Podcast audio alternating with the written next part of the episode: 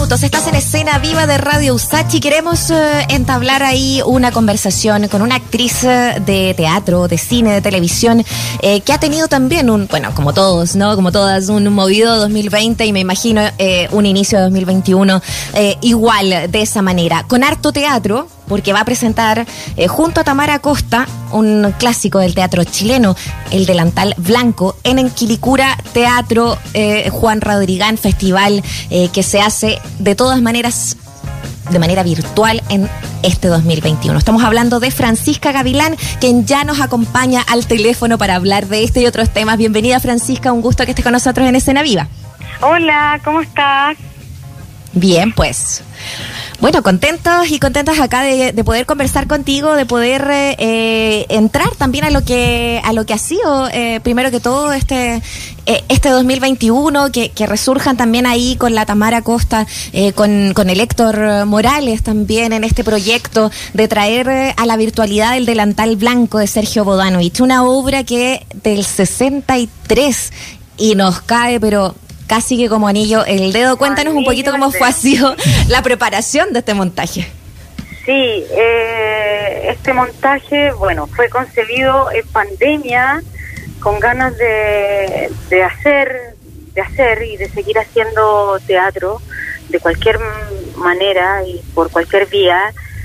Y Cristian Carvajal eh, propone esta obra, me la había propuesto hace un tiempo atrás, y decidimos, bueno, la leímos, le dimos una vuelta y decidimos llamar a Héctor Morales para, para que la dirigiera y actuamos con Tamara Costa Y fue un trabajo bien extraño, en pandemia por Zoom, muy entretenido también, muy melancólico, porque no, uno no trabaja con, con los compañeros actores como uno está acostumbrado a trabajar, que es como mm. muy pegado, muy codo a codo. Mm. Y, y, sale este resultado que, que creo que, que, es bien hermoso. Esta obra es una obra muy contingente, eh, que está escrita en el 63, pero que en el día de hoy hace mucho ruido.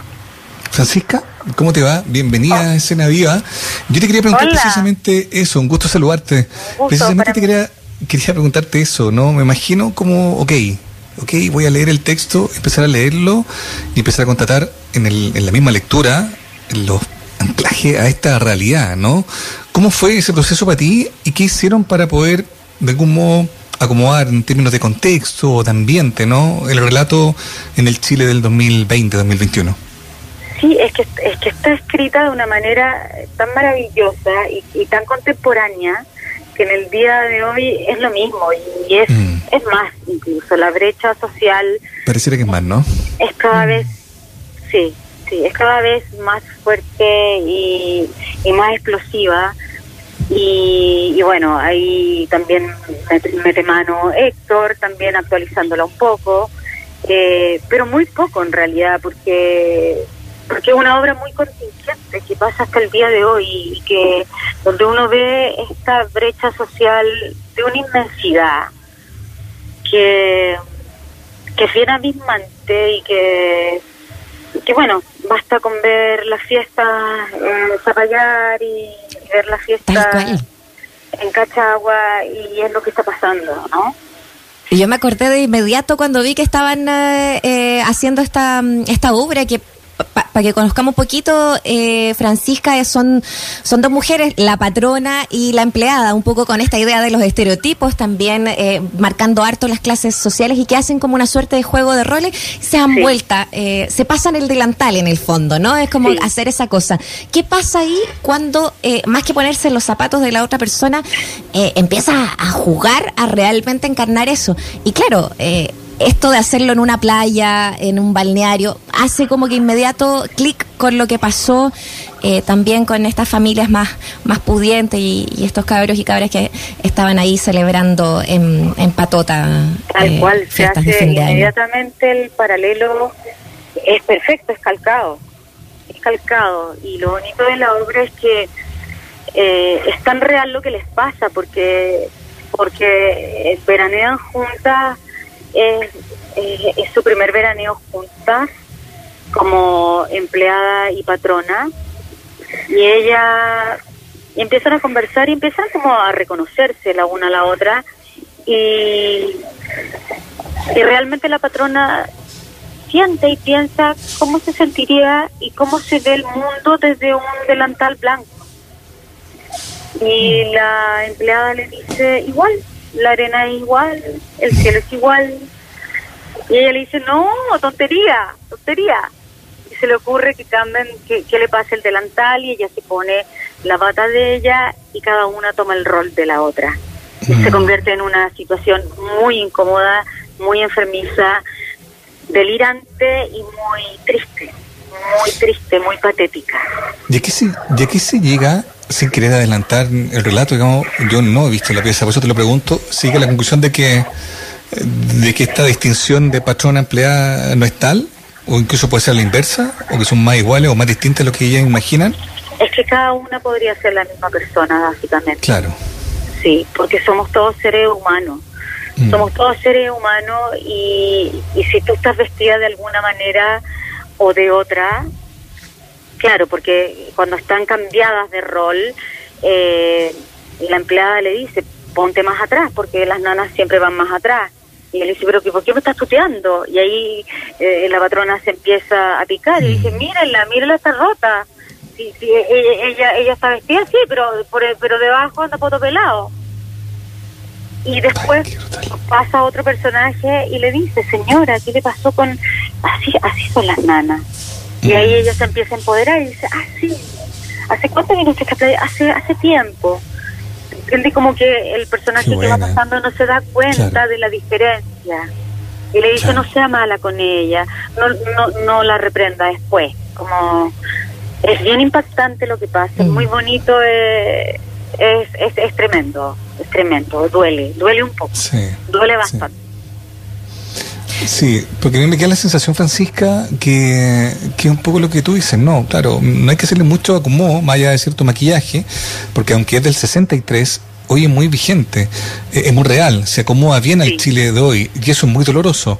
Pero lo que sí debe doler un poco más es que en realidad hoy es más intolerable que nunca.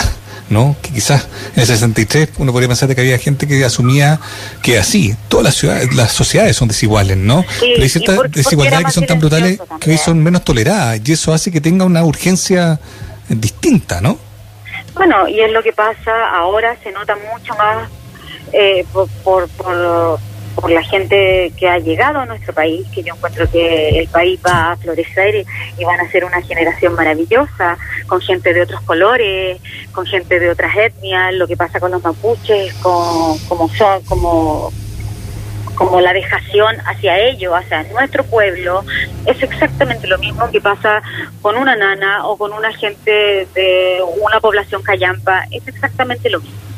Mm. Y es, y es más acentuado, porque antes, claro, antes no a Chile no llegaba tanto extranjero de color, digo, y que ahora uno ve las calles y está lleno y se convierte como, como en otro país, y es muy bonito eso, pero es, difícil de aceptar para algunas personas.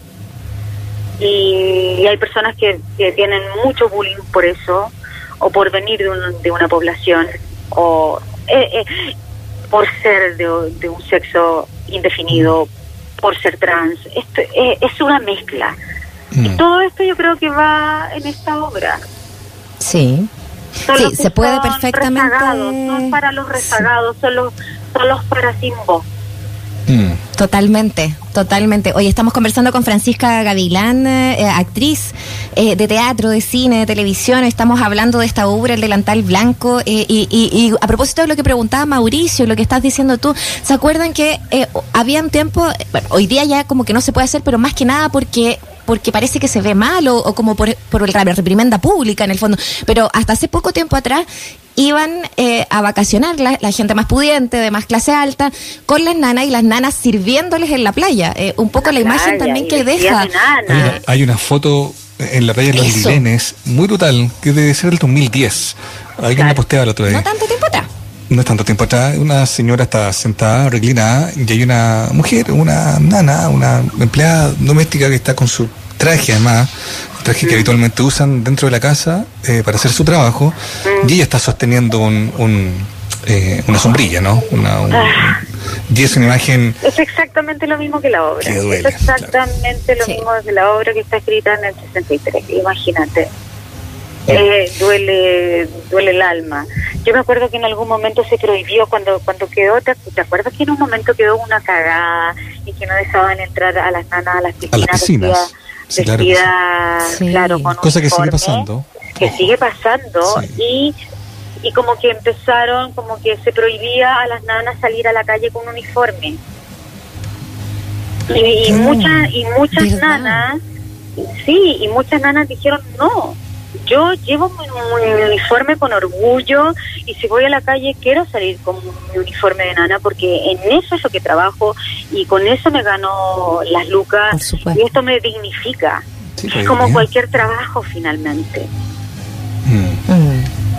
Oye, es que es que eso era lo que aludía también, que en el fondo eh, pareciera que más que que no haya desigualdades o que, o que se haya llegado a cierto grado de justicia, que ciertamente quizás se ha avanzado, es más por por, por, eh, por una cosa de escrutinio público que, que, se han dejado de hacer eh, ciertas cosas, pero, pero las desigualdades siguen estando. Eso es lo que estamos eh, de alguna manera presentando también aquí. En pandemia, todos los casos que se supieron de, de personas que casi que enclaustraron a sus nanas para que no se fueran y, y ahí tenían que seguir con, sin poder ver a su familia, entonces eso ya es como un acto de esclavitud.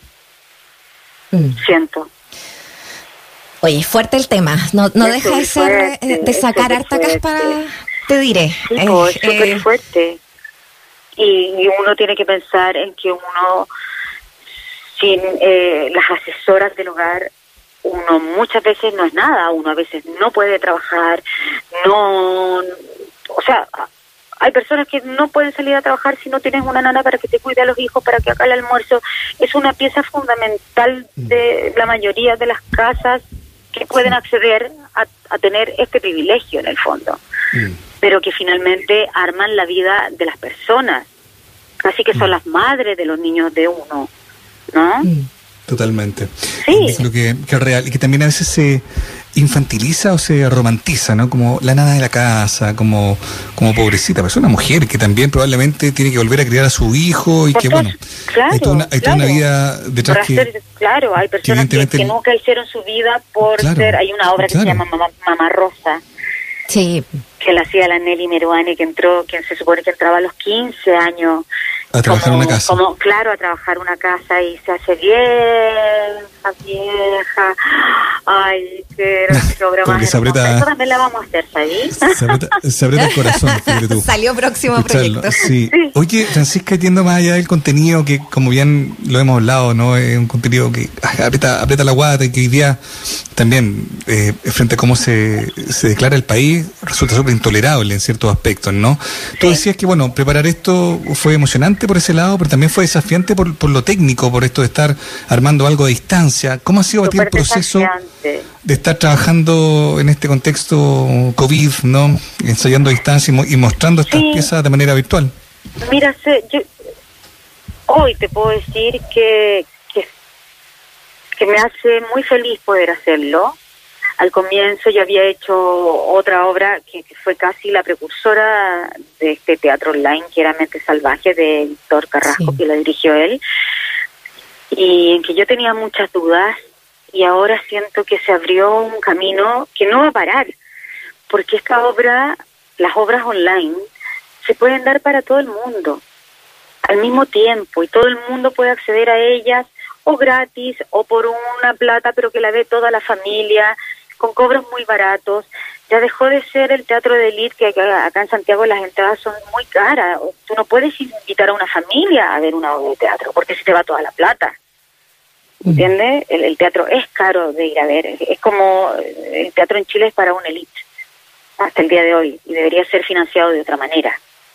De otra manera. Y, y ha sido una experiencia preciosa de hacer. Eh, a, puro, a puro amor, a pura garra y a pura insistencia de que vamos a volver a reunirnos en una sala de teatro. Mm. Bueno, y, sobre todo hoy día, ¿no? Y, a propósito de eso también, ¿no? De, la permanencia de la virtualidad, pero también versus a la, a la situación que han vivido las salas. Nosotros hemos visto, ha cambiado también un poco el escenario. En, este, en esta semana se dio esta noticia de que la fase 3 se permitiría abrir eh, salas para conciertos, para teatro. Eh, ¿Cómo lo ves tú también eh, desde, desde el oficio, desde lo que significa después de tanto rato sin poder encontrarse y sin poder trabajar muchas personas, ¿no? que, ¿Qué, sensación te da a ti también desde, desde el oficio, desde los colegas también? Ha sido muy duro. Hay, tengo compañeros y compañeras que realmente, eh, si esto no cambia, van a morir de hambre.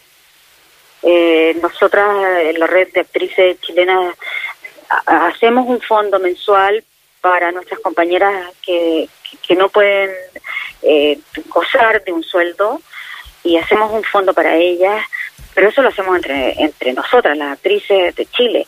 ¿Entiendes? Eh, pero esto, si esto no cambia, los artistas van a, vamos a empezar a morir. A morir de pena y de hambre. Porque cada artista, eh, escritor, músico, eh, los incluyo a todos y a, los, y a las actrices y actores. Esto es rudo. Yo he tenido la suerte de que estuve trabajando en una teleserie hasta hace un mes y medio y he, podido ahorrar y eso para, para los días que me toque, porque esta pega, ya lo sabemos, es un, es un trabajo muy ingrato, pero uno lo decide, no sé por qué mierda, porque a uno lo hace muy feliz. ¿Convicción? Por, porque yo no sabría hacer otra cosa que no fuera esto, básicamente. ¿No? Entonces, eh, y esto lo hacemos a, puro afán, a puro afán, y ha sido muy irónico que las salas no se puedan abrir versus los malls que están llenos. Es muy irónico, me da mucha rabia, me da mucha tristeza. ¿Qué pasa con eso? Me da mucha rabia.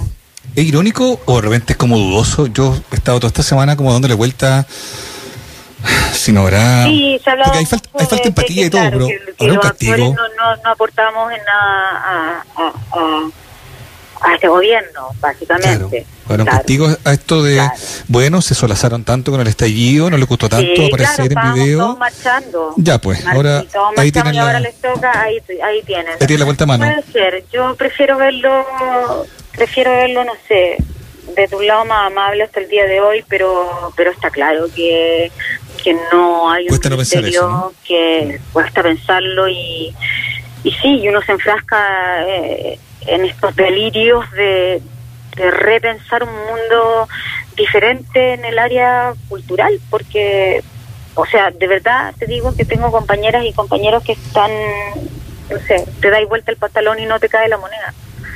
Mm. Sí, es gráfico. Oye, y eso, Francisca, Perdona, Muriel, que justo que algo en el aire que me interesa, porque se habla en abstracto, ¿no? Eh, eh, eh, claro, lo complicado que está el mundo de, las artes, el espectáculo, la cultura, pero así en, lo real, Francisca, como amigos, compañía, gente cercana, gente muy cercana, conocidos, ¿de cuánto has sabido que, por ejemplo, han tenido que cerrar sala o, o suspender la compañía o empezar a hacer otra cosa para ganarse la vida? Todos mis compañeros. Todos. Todos salvo algunos pocos que, que siguen con sus teleseries, por suerte, y eso es una maravilla, eh, pero todos, porque todo tuvo que parar eh, cuando, eh, cuando comenzó la pandemia, creo que fue el 18 de marzo, fue una semana después de la marcha de las mujeres. de nuestra gran marcha y luego nos encerraron a todos, nosotros también tuvimos que parar la teleserie durante siete meses eh, y claro, era, era un caos y uno, y uno sabe hacer esto.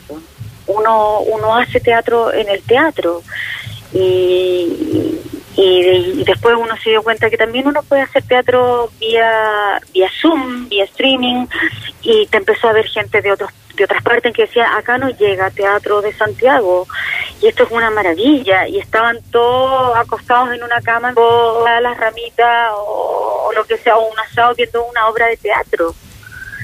Entonces también es, valioso, es un aprendizaje, porque también hubo hubo en un comienzo como una odiosidad de parte de compañeras o compañeros como, pero ¿es teatro o no es teatro?